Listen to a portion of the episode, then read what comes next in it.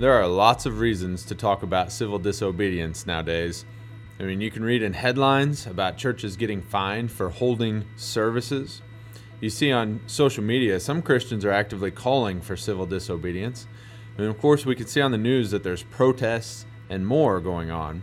So in 2020, there are lots of things going on that have given rise to sentiments of disobedience, sometimes civil and sometimes not so civil. But how should Christians feel about it? Are there times when civil disobedience is an obligation? Other times when it would be sin? And then maybe there's sometimes in the middle. Where's the line? What does the Bible say? Well, today we're going to do a case study on Daniel, the original man of civil disobedience. Let's get into it.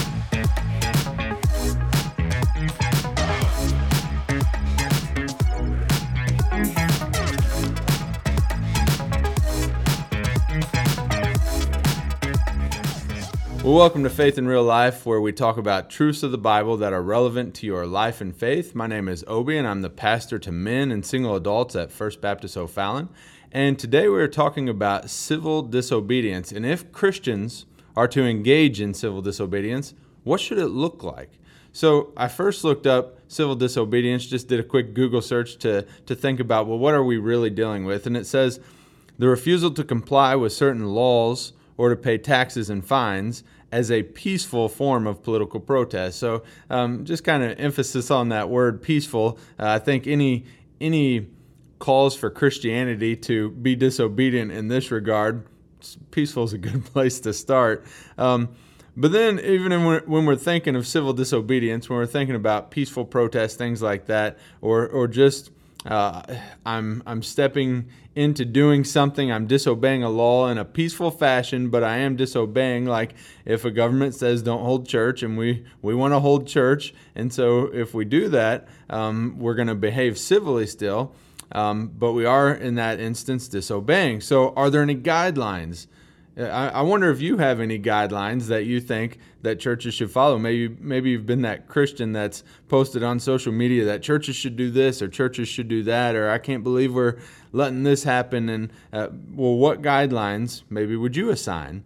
Uh, I recently read letter from Birmingham jail by Martin Luther King Jr. and it's a it's a either a very short book or a very long letter. It's letter from Birmingham jail, uh, but it's it's very good and of course um, it's it's Martin Luther King Jr.'s letter um, t- during the time of segregation, and, and he was protesting that. And he prescribes four different steps for any nonviolent protest. The first one is an assessment of the facts, so figuring out what's actually wrong. Um, I don't want to go protest or I don't want to be civilly disobedient for a wrong cause or when I misunderstood something. Uh, the next one is negotiation, and uh, so he he says, you know, the goal of protesting or being disobedient is to d- get to the negotiation table, and then he says. Number three is self purification. So we kind of forget that one sometimes when uh, we're so focused on what someone else does wrong or something we want to change. Self purification. And then the fourth one he says is direct action. So you have gather the facts, get to the negotiation table. If people won't negotiate, then work on some self purification. Are there things about me I need to change? And then the fourth one is direct action. And, and then he adds on there that taking that direct action, actually doing something to cause change, that's supposed to lead back to the negotiation table. So, you know, there's Martin Luther King Jr., a beloved uh, American figure. And, uh, and so those are some pretty good steps. But I want to look at Daniel and, uh, and specifically uh, his story in Scripture and see some things about him and his characteristics that allowed him to disobey in a civil way to the point where Scripture records this as uh, an example of faith. Right? This is this is a testimony of awesome faith, but we can't miss the part that he disobeyed what his king at the time wanted him to do. He was civilly disobedient. And so, what made that okay? You know, what makes that okay and what makes other uh, forms of disobedient, disobedience not okay. Um, well, just to get kind of the context of the book of Daniel. So you have in chapters 1 through 5, you have Daniel and his friends, Shadrach, Meshach, and Abednego, under the Babylonian reign. Um, and in fact, chapter one starts out where uh, Nebuchadnezzar had besieged Jerusalem and and abducted all these teenagers, Daniel, Shadrach, Meshach, and Abednego. Uh, these Israelite young men that were probably who knows 15 to 18 somewhere around there not exactly sure but but young men. And so you fast forward all the way to chapter 6 and really the end of chapter 5 and now they're they're older men and Daniel's around 80 in his 80s uh, most likely. And chapter 5 records the fall of the Babylonian empire where uh, one of the uh, pred- one of the successors Belshazzar um, he's holding this feast and you have the handwriting on the wall um, the, another famous story of the book of Daniel where um, there's the hand that that appears and it says you've been weighed you've been measured you've been found wanting and your your kingdom is divided. And so then that night the Medes and the Persians come and they take over the Babylonian Empire. Well, what's interesting is in verses 29 and 30 of chapter 5, Belshazzar, because Daniel had interpreted the handwriting on the wall, he says he gives an order and they clothe Daniel in purple and they place a gold chain around his neck and issue a proclamation concerning him that he would be the third ruler in the kingdom. Well, hey, what a what a good promotion. Oh yeah, and then right after that the the empire falls to the Medes and the Persians and so the new king comes in, Darius the Mede, and uh, by chapter six, that's where we pick it up. Is in chapter six, verses one and two, you got the the elderly Daniel who had just been anointed this uh, third ruler of the empire and and all that, and then the empire falls, and this new empire comes in. And so in verses one and two, you have the picture of this King Darius, king of the Medes. He says. Uh, it says he decided to appoint 120 satraps over the kingdom stationed throughout the realm. So he's getting his kingdom organized. But verse 2 says, And over them three administrators, including Daniel. These satraps would be accountable to them so that the king would not be defrauded. So, what you have here is you have Daniel going from one kingdom where he's all of a sudden put as third ruler, and then he goes to the next kingdom and overnight where they they uh, take over the Babylonian kingdom and this new kingdom's in place. And so darius uh, don't know the time frame of when he starts to appoint these but he's getting his new empire in order and he appoints these 120 satraps but he places three people over all of them.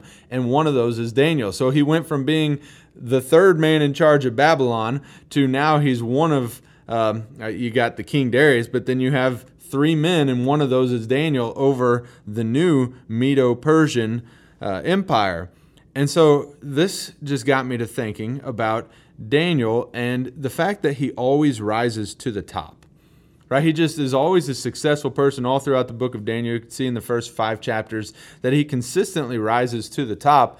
And, you know, is that a Christian principle to consistently rise to the top? Now, if we're just talking talent and stuff, then no, probably not. Now, if you were to read the book of Daniel, even in uh, chapters, uh, chapter 1 and the end of chapter one, the beginning, in the middle of chapter one, um, it, when it describes them, verse four of chapter one, he says, they were finding young men without any physical defect, good looking, suitable for instruction in all wisdom, knowledge, perspective, uh, perceptive, and capable of serving the king's palace. So the Bible calls them all sorts of complimentary things, including being good looking. And if the Bible calls you good looking, then I assume that means you're uh, not too bad looking. And so you have excellent young men, right? You got the cream of the crop. They're they're awesome. At the end of chapter one, like I was referring to, it talks about how God blesses them and they're ten times better than um, everyone else. And so you know that's not necessarily a Christian principle. They were just blessed. Not everybody's gifted with the th- same things, but I don't think that's the only reason why Daniel consistently rose to the top. In fact there's some things that we can help. We can't help if I'm if I'm talented. I can't help it if I'm not as good looking as Daniel and his friends. I can't help it if I'm not the smartest or whatever. Now I can work on things, uh, be healthy, learn. I could do that and I can improve a little bit. Um, but certain levels of talent I'm just never going to be able to help. But there are things that we can help. So I want to look at three verses really quick, three passages. Ephesians 4:28 says this: "Let the thief no longer steal." Instead, he is to do honest work with his own hands so that he has something to share with anyone in need. Now I want you to hear that. It's talking in Ephesians 4:28, talking to thieves, says, "Don't steal, but do honest work with your own hands." It is a Christian principle to work. And why? He finishes this verse saying, so that he has something to share with anyone in need. When we think about Daniel and, and how he can go from one kingdom to the next, and instead of, hey, if you're the third leader of an empire that just got taken over by another empire, I'd actually be in fear for my life. I'd be a little worried that, hey, these new rulers come in, are they going to take me out? I'd be I'd be nervous about that. But that's not what happened. He gets taken to the top. That's not what happened to Daniel. Now I'm sure other ones got taken out, including um, the Belshazzar, that he died that very night.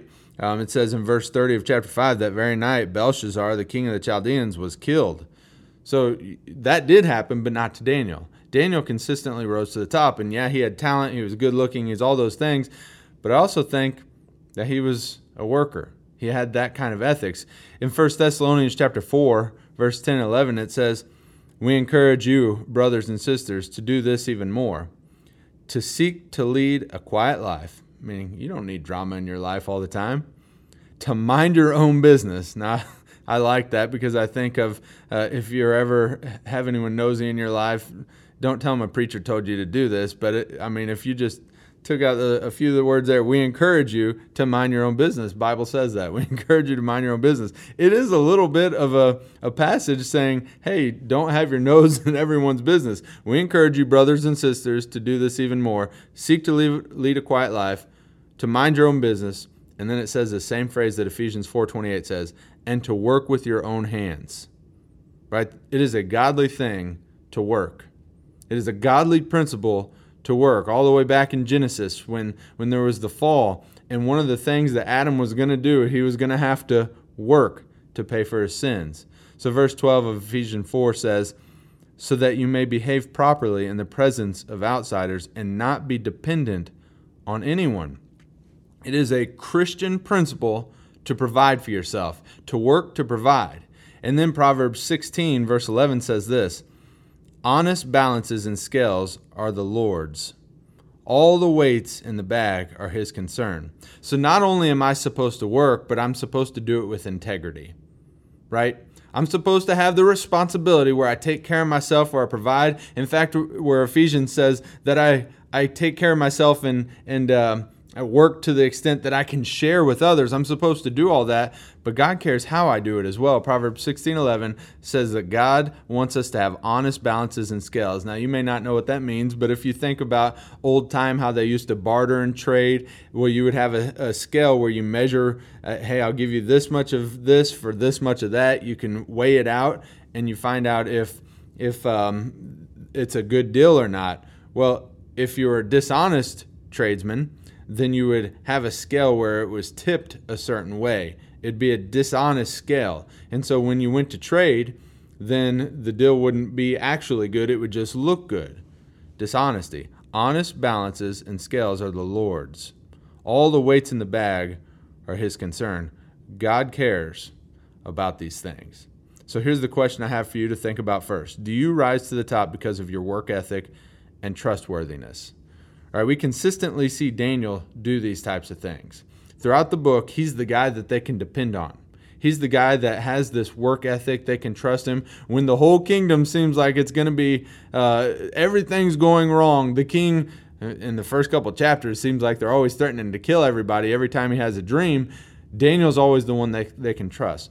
So, this is a passage I said we're going to talk about civil disobedience, but I want to start to look at the man Daniel. Daniel was about to be disobedience. He was about to be disobedient, but he did not exempt himself from responsibility and integrity. Right? He was about to to do something against his king, but he was continually trustworthy. They didn't uh, Belshazzar didn't make him third ruler in the kingdom because he was a fool or lazy or any of that. Darius didn't appoint him just because he said, hey, the previous guy, right? There's something about Daniel consistently that he rises to the top. While it's not a Christian principle that I have to be the best looking or the, the most gifted, that's not.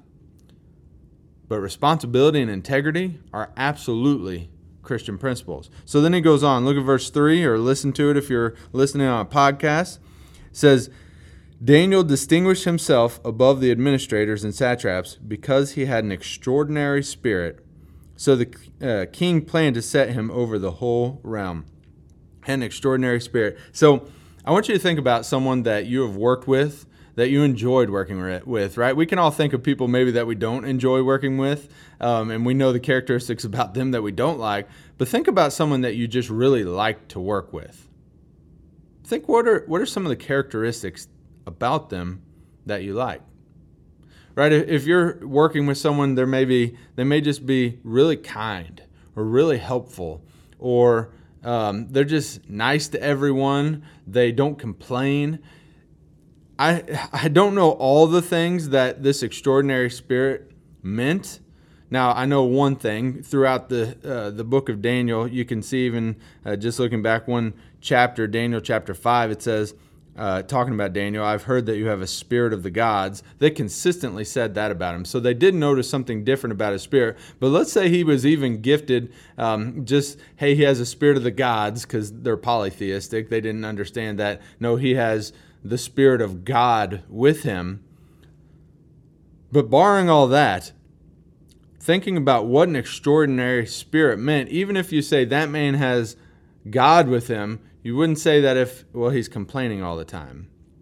He's super lazy. He, he doesn't ever pick up his share of the work. He's grouchy. He's a jerk to everyone. He, he's just rude. Like, I, w- I want us to think about the people that we work with. And when we think about uh, the things that distinguish a person like Daniel, to where the Bible can say that he has an extraordinary spirit, I believe he was a passionate, determined, gracious, kind, godly. When we think of being spiritual in Scripture, oftentimes it, it's really talking about being godly, that he's pure, and we're going to see that in a second. I think he was all those things. So here's what I want to ask you Do you rise to the top because of your extraordinary spirit? Yes, Daniel was about to be disobedient, but he wasn't an ugly, hate filled, and I mean that ugly as in the, the personality sense, not as good looking sense. He wasn't ugly, hate filled, violent, lazy. Bible says he was extraordinary. Daniel distinguished himself above the administrators and satraps because he had an extraordinary spirit. So the king planned to set him over the whole realm. Do you rise to the top because of your extraordinary spirit? Do you distinguish yourself in this life because of your extraordinary spirit and all the things that that can mean? Absolutely, one of those being you have God's spirit in you and you walk with God right? Do we distinguish ourselves for those reasons? He's about to be disobedient, but we can see he didn't leave his integrity, responsibility behind, and he had an extraordinary spirit. So we get to verse 4. Verse 4 is interesting. It's where jealousy comes through, not Daniel's, but other people. It says, The administrators and satraps therefore kept trying to find a charge against Daniel regarding the kingdom, but they could find no charge or corruption, for he was trustworthy and no negligence or corruption was found in him. Now, when we try to think of uh, civil disobedience, and if we want to, if we want to do something that is against government or against authority, and we want to disobey, could this sentence be said of us? They could find no charge or corruption, for he was trustworthy, and no negligence or corruption was found in him. The enemies of Daniel could find nothing Sometimes people are going to look for dirt on you, and the best defense against accusations is to not be guilty. that, that may be self explanatory, but could they say that of us? Would enemies of the cross find dirt on me? Now they're probably jealous of his his rank, his authority, his success, all that stuff. Yeah, there's going to be people jealous. Would would this sentence be true of me? Is it true of you? They could find no charge or corruption, for he was trustworthy, and no negligence or corruption was found in him. What a statement about the importance of good character. With the enemies of the cross, if you were wanting to do something for God, I'm going to I'm going to be civilly disobedient. I'm going to disobey someone in power because hey, this is what Christians should do. Okay. But would the enemies of the cross be able to find dirt on you? Things not at all God related just something that not not that I just disobeyed civilly, but something else. something else in my life. There was a lack of integrity, a lack of character, something else. Daniel was about to be disobedient, but his life honored God. Like, let's not miss that. Let's not miss that. If I'm going to think about doing something against someone of authority, my life must honor God. So you have this guy who he doesn't shirk his responsibilities. He's constantly promoted because he stands out with excellence. He has this extraordinary spirit and he has this unimpeachable character that the enemies that are trying to harm him are looking for dirt. They can't find anything. So look at verse 5 or listen to verse 5 if you're listening on podcast. It said then these men said, "We will never find any charge against this man Daniel unless we find something against him concerning the law of God." I want the weight of that verse to hit you. These men said, We will never find any charge against this Daniel. They know because, like it just said in verse 4, he had no corruption. We'll never find anything unless we find something against him concerning the law of God. So I want us to think in verse 4 of would enemies of the cross be able to find dirt on us? Would enemies of the cross be able to find us guilty of the faith. If verse 4 is about dirt, verse 5 is about faith. Would they be able to find dirt on me? Oh, I hope not, but probably, right? Let's be honest, probably. I need to not, but probably. But then by verse 5, they say, We can't find anything, so we'll have to use this faith against him. Well, the only way this works is if Daniel's faithful, right? The only way they can find anything against him is if they know that he is going to be steadfast in the faith. If he was just some lethargic Christian that didn't ever do anything extra for God, they're about to get him for prayer, right? If if our prayer life were going to be the thing that indicts us, would we if if the enemies of the cross are going to come at us and say, uh, "Hey, we won't be able to get them for anything except for their prayer life." Or they read the Bible too much, or they attend church too faithfully would we be guilty? Would enemies of the cross be able to find us guilty of the faith? So Daniel was about to be disobedient. He was. He was about to be civilly disobedient. But his obedience to God was unquestioned, so much so that they knew they could use it against him. And these are some build up verses, aren't they, to, to Daniel in the lion's den, to examine this, this man Daniel who he doesn't shirk responsibility. He has integrity. He has an extraordinary spirit. Enemies of the cross can't find can't find any dirt on him. But they can find something about his faith.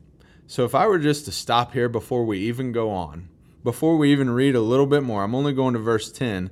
If I were going to stop there and to say, what's a rule for civil disobedience? I think we've seen it with Daniel right? We've seen that he, he didn't leave his morality aside. The only thing that they could call him guilty of was exercising the faith.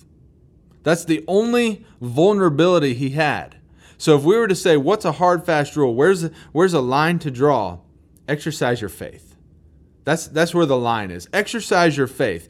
If if it's going to be something else that I was going to get mad and storm something or or um, curse someone out on social media or whatever other action you want to say, that's what falls in verse 4 where the enemies of the cross can find guilt. Verse 5 is where we want to be. If I'm going to be found guilty of something, I want it to be because I was obedient to God. I don't want to be guilty of anything else other than being obedient to God. If I have to stand before a judge one day other than God, the judge.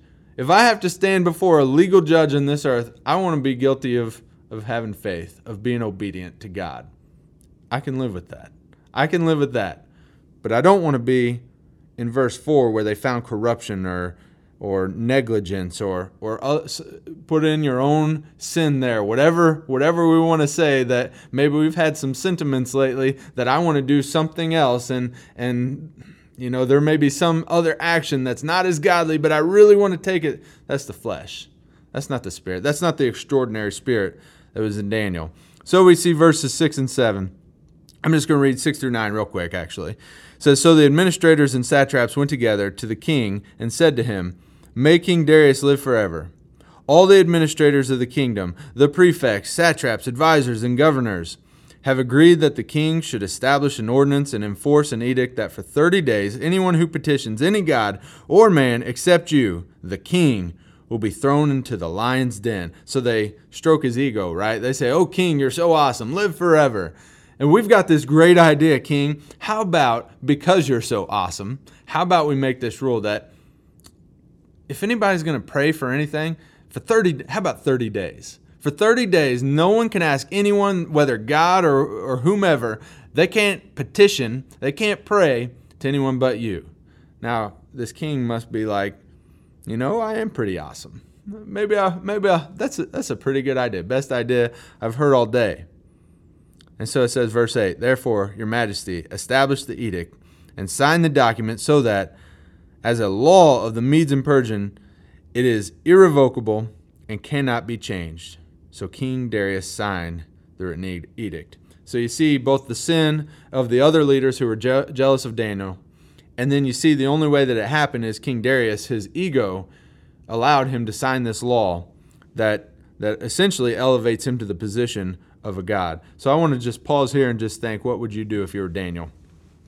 Right? You've got this law that essentially says there's no prayers. Don't pray for 30 days. Now, sometimes, let's be honest, Christian, would that be that hard to obey? Okay. I just don't have to pray. All right. Well, hey, I don't like to pray anyway, so uh, I, I seldom do it. So, so hey, that'll be fine. Thirty days, then I'll, I'll pick it back up. Is that sometimes true of us? What about if we just look for some wiggle room, right? I mean, okay, they say I can't pray, but how are they really going to enforce that? How are they how are they really going to check that out? Tell you what I'll do. I'm going to go on my bed at night and in the morning and I'm just going to pretend I'm sleeping and I'm going to have my eyes closed and I'm going to pray in my head, and they're not going to be able to do anything about that. That's that's what. Isn't that reasonable? I mean, couldn't I just say, on the one hand, just wait 30 days? God will forgive me, right? Or on the other hand, I could say, well, I'm just going to pretend. I'm going to fake it and they won't know. They, they won't be able to prove it. Well, let's look what Daniel did. When Daniel learned that the document had been signed. He went into his house. The windows in its upstairs room were open toward Jerusalem, and three times a day he got down on his knees, prayed, and gave thanks to God. Now I'm going to pause there. That's what, if, if we just stop there, we could say, oh, well, he's kind of audacious, right? He went into his room and he didn't just pretend on his bed. He got down on his knees. He had the window open I mean, was he asking to get caught? Was he doing this on purpose? Hey, we kind of like that. Is there a little rebel in Daniel? But it says there at the end of verse 10, just as he had done before. Let me tell you what Daniel was doing. He didn't Daniel didn't know that this was going to be the story Daniel in the lion's den.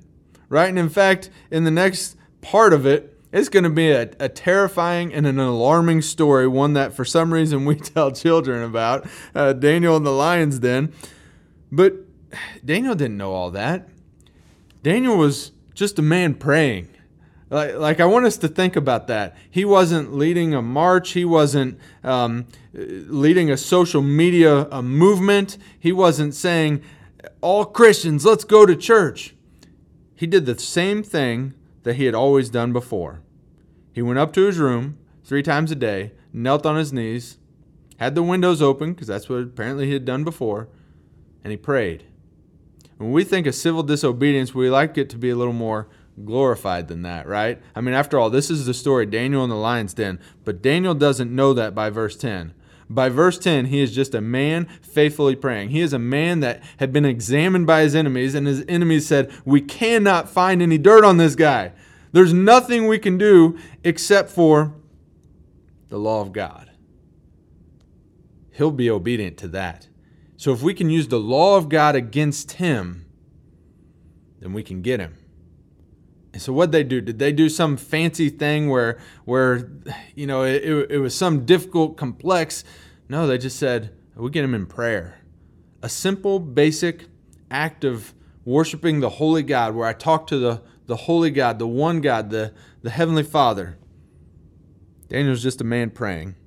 He got down on his knees, praised, prayed and gave thanks to God, just as he had always done before. So, what's the principle here?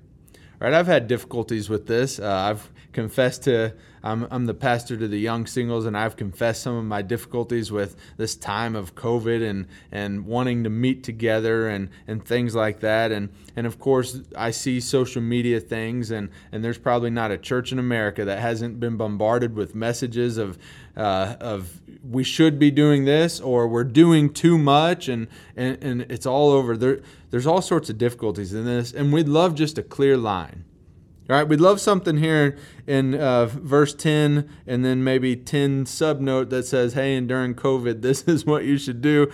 But there is no such thing as that, right? We have to take the principle. And the principle that I see before verse 10 is that the only thing Daniel was guilty of is being obedient to God, right? So if, if we're going to do something, it's not going to be with anger and hate because he had an extraordinary spirit. It's not going to be any of that.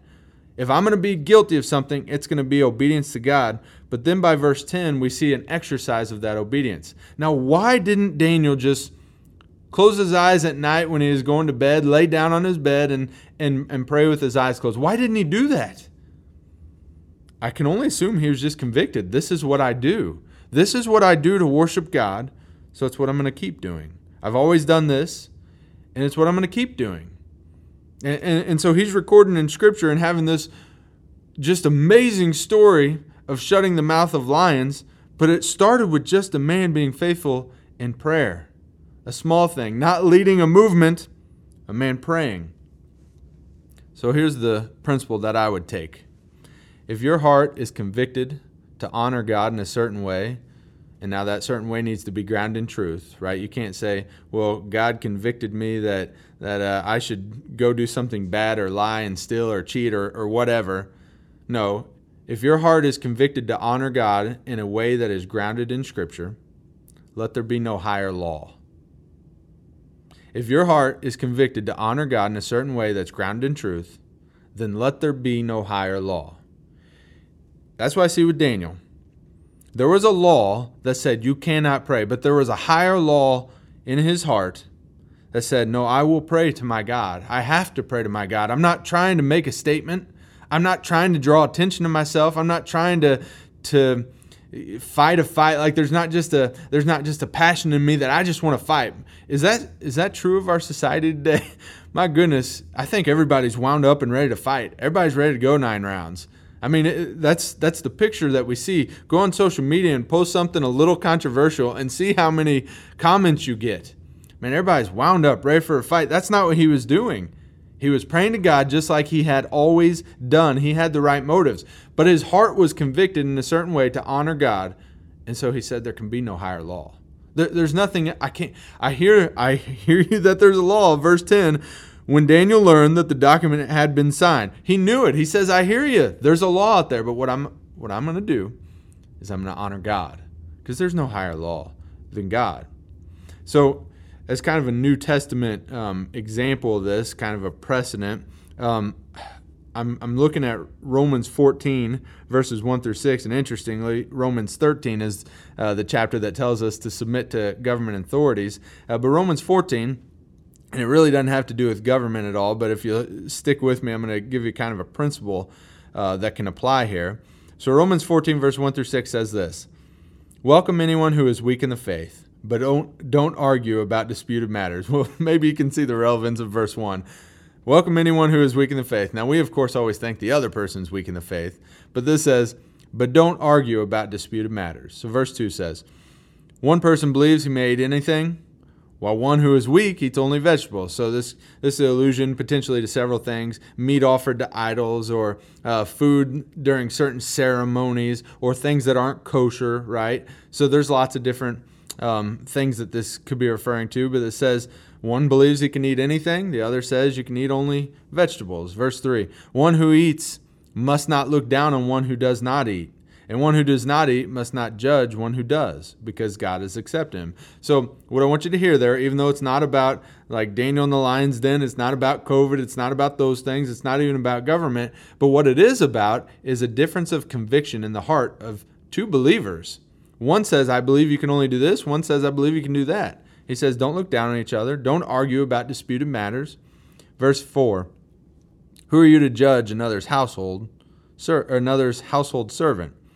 Before his own Lord he stands or falls, and he will stand because the Lord is able to make him.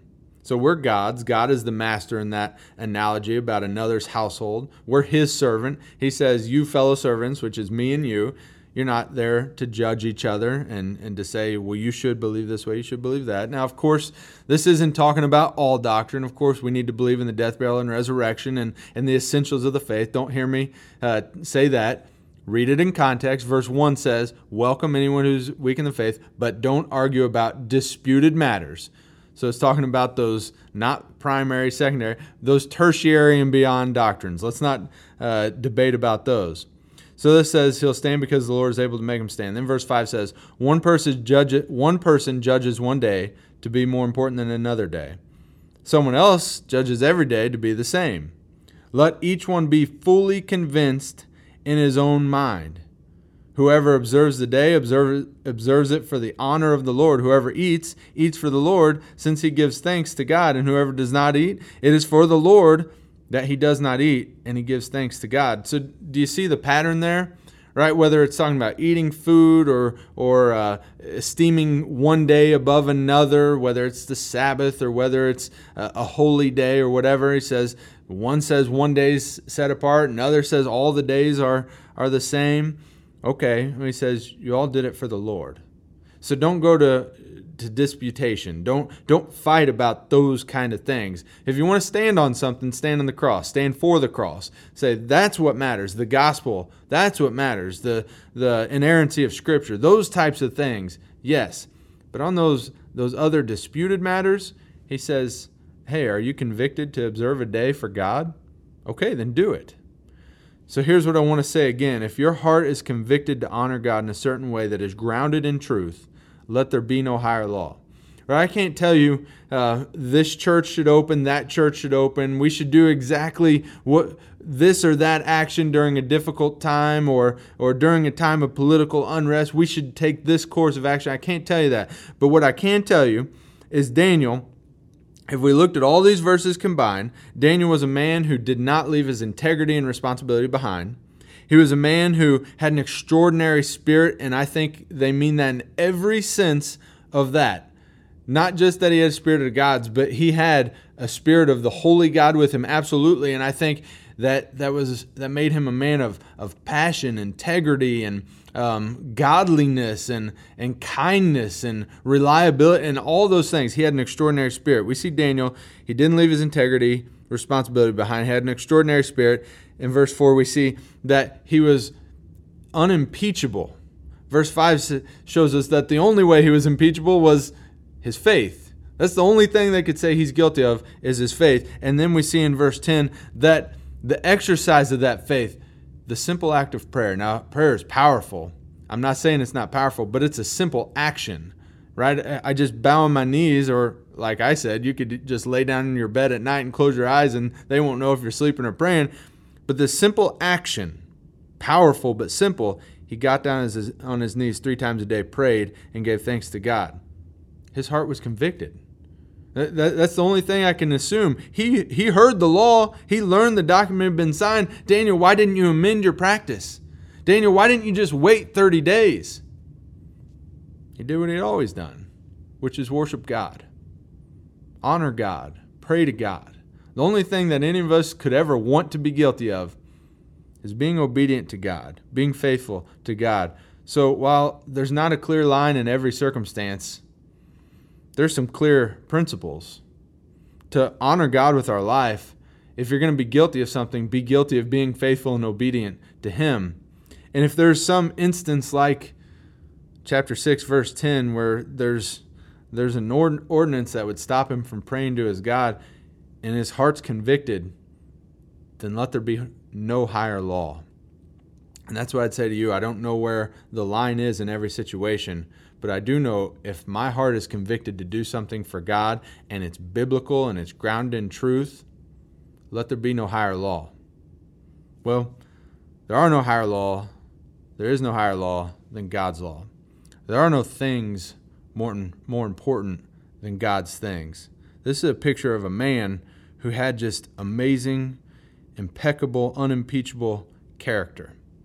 If I even want to begin to think about civil disobedience, I want to examine myself, kind of like Martin Luther King said, that I take that, that view of myself, that, that I, I check myself and see um, is there any self purification that needs to go on? Daniel is a fantastic example here. When we think of this culture right now that is angry so often, so quick, the Christian walk is a different walk. Daniel's not a man who screamed out of his window saying, I'm praying and there's nothing you can do to stop me. Daniel's a man who said, I'm going to pray because I love God. I want to be with God. I'm not angry at this whole world. I'm going to go pray to God and I'll accept the consequences because, think about this bowing down on my knees three times a day to pray to God is more important than my life. I hear your law. You say I'll be thrown into a lion's den. Well, that was that was kind of excessive, but that's what you said. Okay, I'm gonna pray. Throw me throw me in there if you want, and they will. And he didn't know God would shut the mouth of the lion. He didn't know that. He just said prayer is that important. So that's what I encourage anyone listening to this or watching this on YouTube is that if you're thinking about, man, can Christians get involved in civil disobedience? I think we see a template here. Does it measure up to this? Or are we just kind of trying to assuage our own our own desires for fighting like the culture has? Do I want to argue with everybody, prove I'm right like everyone else? Or do I want to be a man of peace like Daniel? A man who works with his hands, a man who, who has an extraordinary spirit, who is only guilty of obe- being obedient to God. Man, that's a that's a standard to live up to. That's what I'm going to try to do. You try to do that as well. Well, thank you for watching or listening. And if you're in the O'Fallon, Illinois area, we would love for you to stop by and visit our church. We have two awesome services each week, and we have small groups called life groups. Of course, if you're in a vulnerable category or just not comfortable coming back to church yet, we also stream our services, and we have lots of online life groups. So we'd love to um, connect you with one of those. And then this coming up Sunday, September 13th, our Kids Life resumes. So they are doing pre registration for Kids Life. So if you have children, you want to check them in, you got to pre register them. So be sure to check out our website for all those details. In fact, you can find all the details for things happening at our church through our social media, and that is at fbcofallon.org. That's fbcofallon.org. We'll see you next time.